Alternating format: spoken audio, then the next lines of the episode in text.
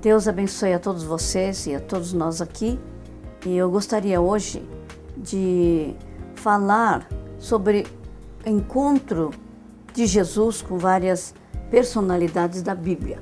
E uma delas é uma, uma história muito bonita que todos nós amamos, é a história do Zaqueu.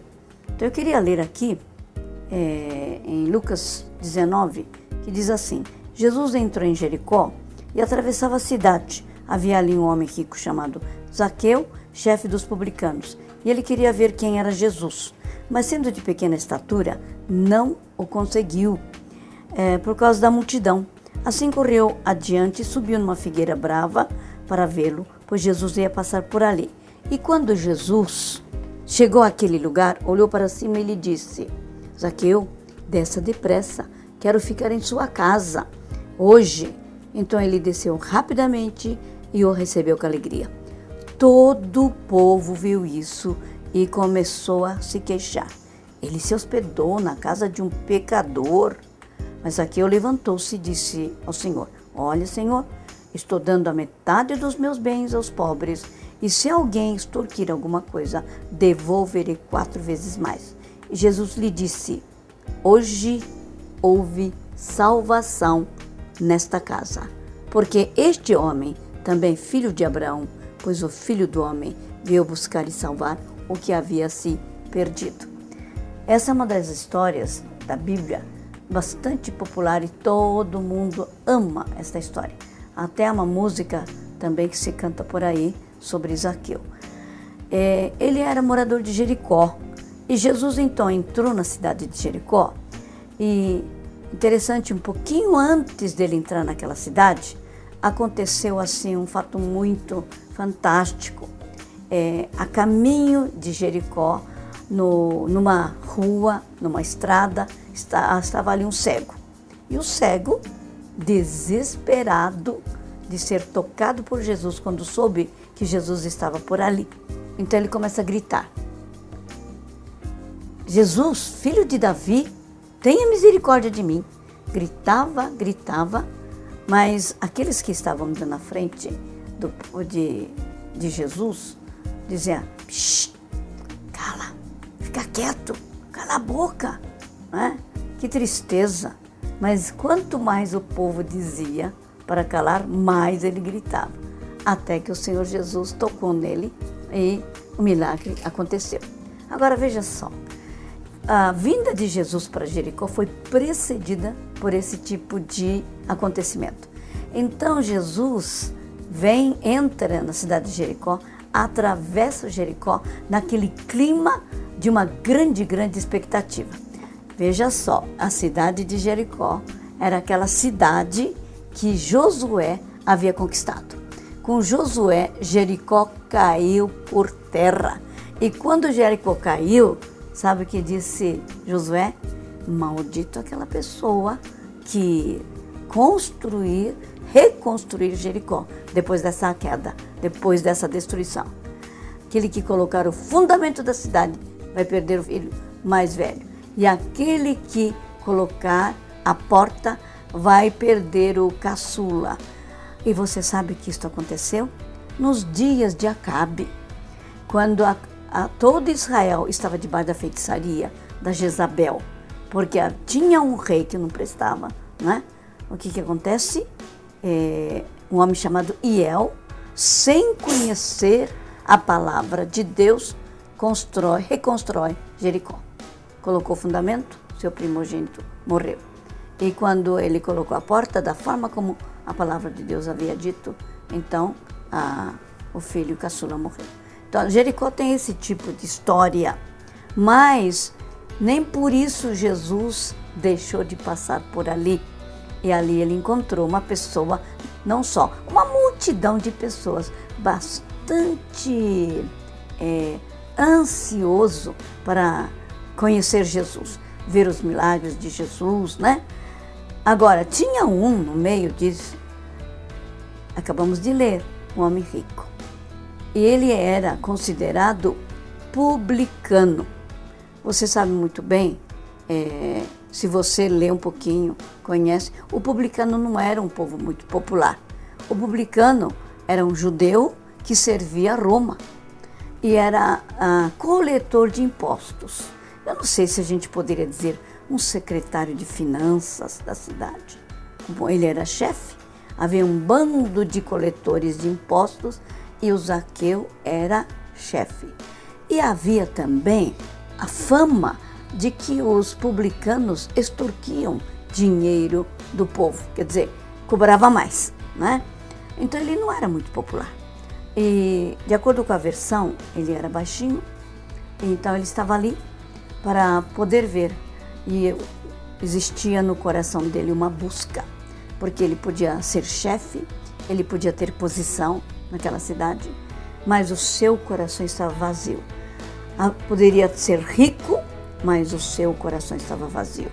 Então, quando ele ouviu dizer que Jesus passaria por ali, ah, ele disse: Eu vou ver esse homem, vou ver, porque afinal de contas eu conheço, ouço falar de tantas coisas boas que ele faz, não só milagres, cura, mas também, pelo que eu entendi, ele é um homem cheio de misericórdia. Será que ele faria acepção de pessoas comigo também? Afinal de contas, eu não presto, né? Eu sou traidor da pátria, o povo sabe muito bem. E esse, isto eram as indagações do coração, coração de Jacó, Zaqueu. Então, é, Zaqueu tinha estas perguntas. Será que eu serei aceito por este homem que se chama Cristo, o enviado? Será? Mas com aquela fome e sede, ele verificou logo que a multidão não permitiria Zaqueu a ele chegar perto de Jesus. Então, ele pensou numa estratégia, olhou direitinho por onde passaria Jesus. E ele disse: Ai, veja só, ele vai passar por baixo daquele, daquela figueira, aquela figueira brava. Vou subir. E nessa hora de subir para uma árvore, veja só, ele não era qualquer um. Ele era uma pessoa né, que tinha uma determinada importância, ainda que rejeitada pela população. Quer dizer que então, quando ele pensa em subir numa árvore, ele não era mais um garoto, né? O que que, aconte... o que, que estava acontecendo no coração dele? Não importa a vergonha, não importa a minha posição, eu tenho que ver pelo menos como é esse Jesus. E ele subiu. Então, toda esta luta, esta busca no coração de Zaqueu não foi desconhecido pelo Senhor Jesus. Jesus sabia daqueles corações que verdadeiramente buscavam ele. E ele então olhou exatamente para aquela árvore, naquele lugar onde Zaqueu estava, trepado, sentado, né? E disse: É, Zaqueu, desce depressa, porque eu quero estar é, na tua casa, vou para tua casa. Você pode me receber? Jesus se convidou. Agora, você pode imaginar a surpresa de, de Zaqueu? Não é que ele está me convidando? Como pode? Eu não presto. Eu sou traidor da pátria. E ele me, me convida. E a palavra de Deus, ele diz assim, que ele desceu rapidamente e recebeu com alegria. Na outra tradução está recebeu gostoso. Agora, nós podemos imaginar a reação da, da multidão. Não é? Muitos dos que estavam ali se consideravam os bons, os religiosos, os certos, os direitos, os justos, não é? Jesus foi para a casa de Zaqueu. Ele, não, não, ele nem olhou para mim. Eu que sou bonzinho, eu que faço tudo tão justinho, eu que nunca roubo ninguém, eu que estou vivendo a, a, as, as leis, eu sou o maior é, conhecedor da lei mosaica por aqui em Jericó. No entanto, ele nem olhou para mim e ele foi para a casa de um pecador. Hã? Quantas pessoas pensaram assim? E entre eles começaram a comentar: Você vê? Ele é muito estranho, né? Por que, que foi escolher exatamente esse homem que está acostumado a extorquir dinheiro dos outros e serve o governo romano? Nós detestamos o governo romano. Afinal de contas, eles têm, uma, eles têm um domínio político sobre nós e são é, adoradores de deuses estranhos. Totalmente fora da tradição nossa. E este homem chamado Zaqueu serve a este governo. E como é que Jesus, que se diz Messias, o grande profeta vai na casa dele, né? Houve um zum, zum, zum, uma reclamação no meio daquele povo. E assim eles estavam inconformados. Mas o que, que acontece com Zaqueu? Enquanto o povo lá reclama, Zaqueu profundamente tocado por este Jesus que entrou na casa dele para se hospedar. Isto significa, Zaqueu, eu estou entrando na tua casa. Eu estou sentado agora à mesa com você. Eu estou fazendo uma refeição com você. Eu estou comendo com você. E tudo isto tem um significado muito profundo. Jesus, na realidade, está dizendo, Zaqueu, estou te aceitando. Eu te aceito o povo está te rejeitando, exatamente por causa da tua posição, mas eu vi, Zaqueu, a tua busca, a tua fome, a tua sede, porque essa posição de chefe dos publicanos verdadeiramente não te satisfaz. E também eu sei que o, o dinheiro, né? Esse dinheiro que você angariou fazendo coisa errada, também não te satisfaz. Eu sou o único que te satisfaço, porque eu tenho a vida em mim. Eu vim dar a, a minha vida. E a palavra de Deus diz, né? Mas Zaqueu levantou-se e disse ao Senhor: Olha, Senhor, estou dando a metade dos meus bens aos pobres. E se alguém, se de alguém extorquir alguma coisa, devolverei quatro vezes mais.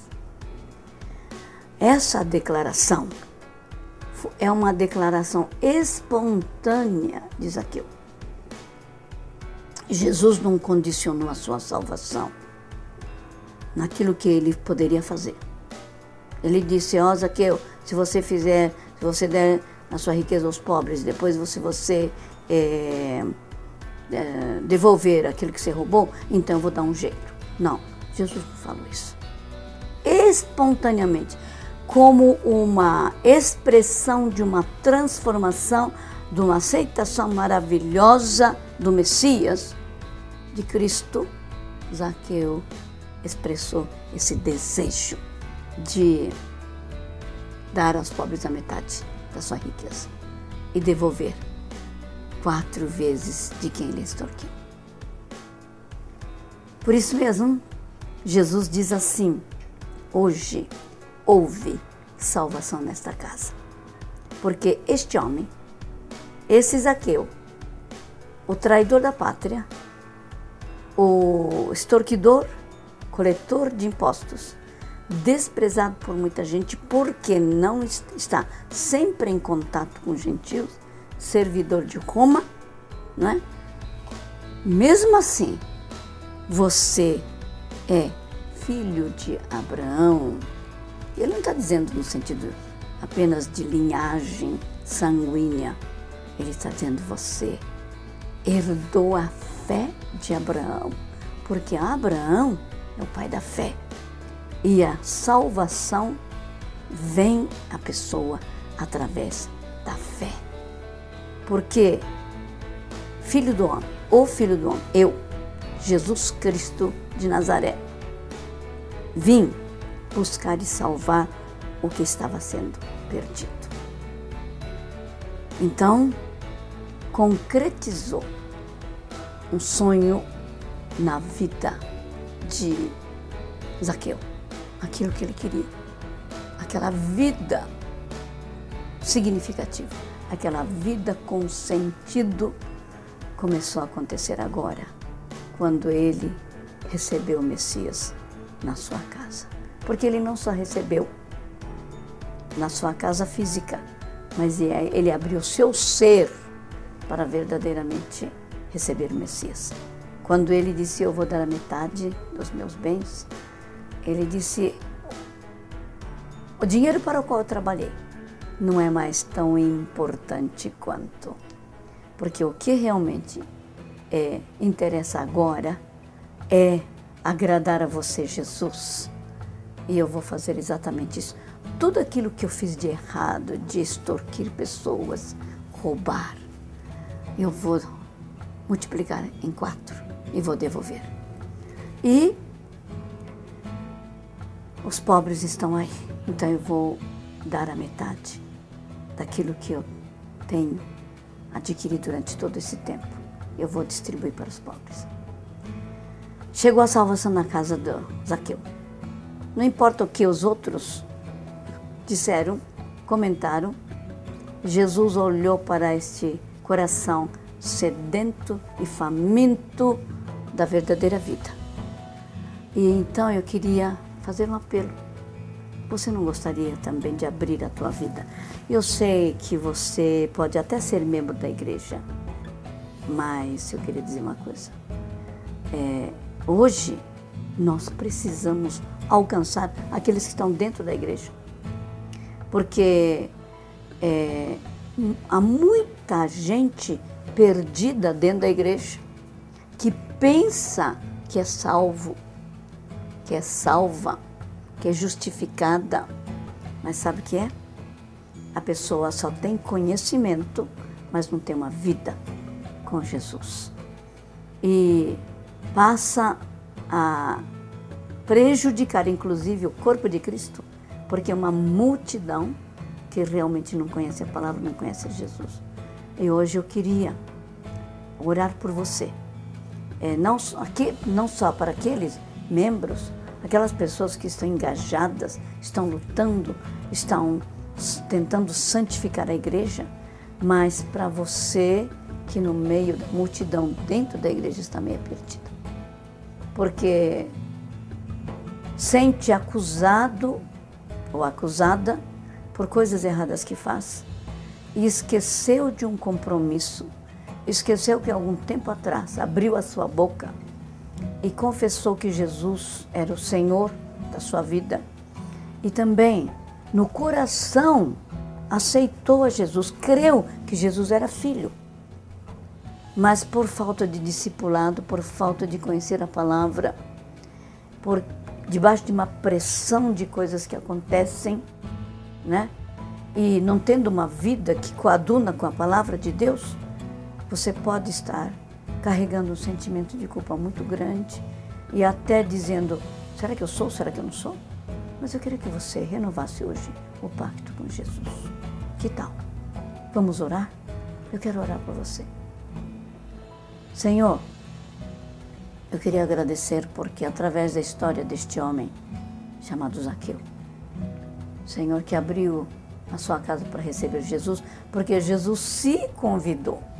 E hoje Jesus está se convidando para poder transformar as vidas das pessoas. Senhor, que muitos possam abrir o seu coração e receber Jesus não só na sua casa física, mas verdadeiramente dentro da sua vida, atingindo a sua alma, atingindo o seu espírito. E aqueles que já te fizeram um compromisso no passado, que possam fazer uma renovação de compromisso com Jesus, de entregar-se totalmente a Ele e dizer: Jesus, Tu és o meu Senhor. E eu quero que a partir de hoje o Senhor esteja dominando, controlando todos os aspectos da minha vida, todos os setores da minha vida. E que o Espírito Santo de Deus comece a testificar que ele tem comunhão com o Pai, com o Filho, com o Espírito Santo. Sim, Jesus, tu és o Senhor.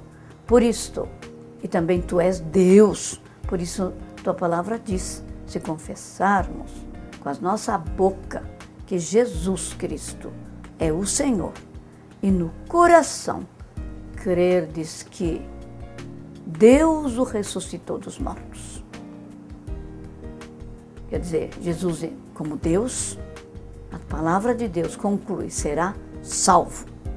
Então, Pai, eu quero pedir que o Senhor esteja abençoando esta pessoa que precisa renovar a sua aliança contigo. Obrigada, Senhor. E quero pedir para que o Senhor continue abençoando esta vida que renovou a sua aliança. Em nome de Jesus. Amém. Hoje nós estamos preocupados mesmo com esta grande multidão que está dentro da igreja e que desconhece o básico da fé cristã. Tanto é que é, o povo julga as pessoas dizendo ele é, ele não é, não é? De um lado e de outro lado não tem nenhuma diferença na conduta. Quer dizer, a pessoa tem o mesmo comportamento do mundão. Sai da igreja, vai para motel. Ah, depois da, do, do, dos jovens, enquanto jovens, vai para balada. Ah, dentro da sua casa, tem um comportamento terrível de rebelião, desobediência. Na empresa, rouba como qualquer pessoa rouba. E nós ficamos muito preocupados, eu fico muito preocupada com isso, porque o Evangelho de Jesus não mudou.